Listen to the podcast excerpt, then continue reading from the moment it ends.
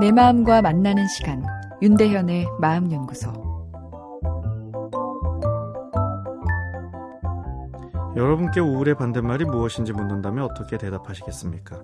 강연 등에서 실제로 물어본 제 경험으로는 행복이란 단어가 가장 많이 나옵니다. 우울하다는 것, 좋지 않은 감정이지요. 우울증, 우울장애는 꼭 치료받아야 할 마음의 병이기도 합니다. 그러나 우울하면 무조건 좋지 않고 나쁜 것일까요?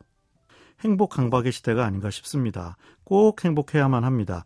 행복하지 않으면 실패한 삶이고 루저가 된 느낌입니다. 책 제목들도 행복으로 가득 차 있고 미디어를 통해 나오는 이야기들도 행복이란 단어로 넘쳐나고 있습니다.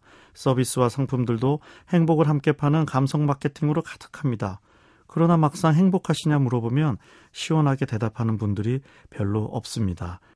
행복이란 단어가 가득 찬 세상에 막상 행복이 잘 보이지 않습니다.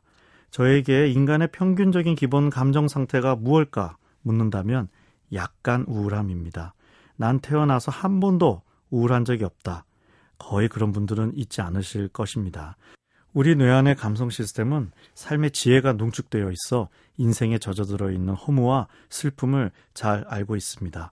아름답고 젊은 여인이 보톡스 레이저로 아무리 열심히 피부 관리를 해도 언젠가는 삶의 주름이 깊이 패인 할머니가 되는 것을 피할 수 없습니다. 아이엠맨처럼 강한 남자도 시들게 되고 언젠가는 땅으로 돌아가는 것이 인생입니다. 그렇게 우리의 감성엔 촉촉한 우울의 감성이 기본적으로 깔려 있습니다. 인생을 잘 느끼는 만큼 우울감이 더 강하게 느껴집니다. 어찌 보면 우울감이란 삶의 성숙이 일어나고 있음을 알려주는 신호이기도 합니다. 우리를 위로해주는 훌륭한 예술 콘텐츠들을 만들어낸 예술가 중 많은 분들이 삶의 우울을 깊이 경험했습니다.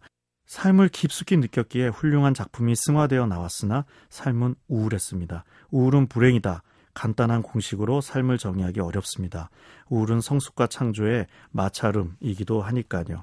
병적인 우울은 치료가 필요한 상황입니다. 그러나 삶에서 느껴지는 우울한 느낌은 자연스러운 것입니다. 그래서 행복을 느낌으로 정의하면 피곤해지고 불행하다 여겨지기 일수입니다. 행복한 삶의 시작은 행복의 정의를 잘 설정해야 합니다. 만족스러운 삶 같은 정의가 더 좋은데요.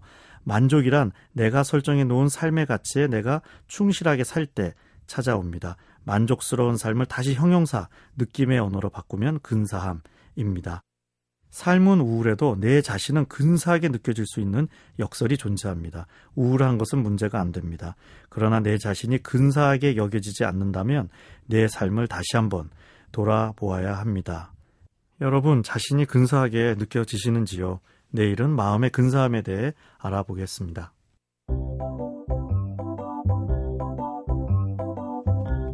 윤대현의 마음연구소. 지금까지 정신건강의학과 전문의 윤대현이었습니다.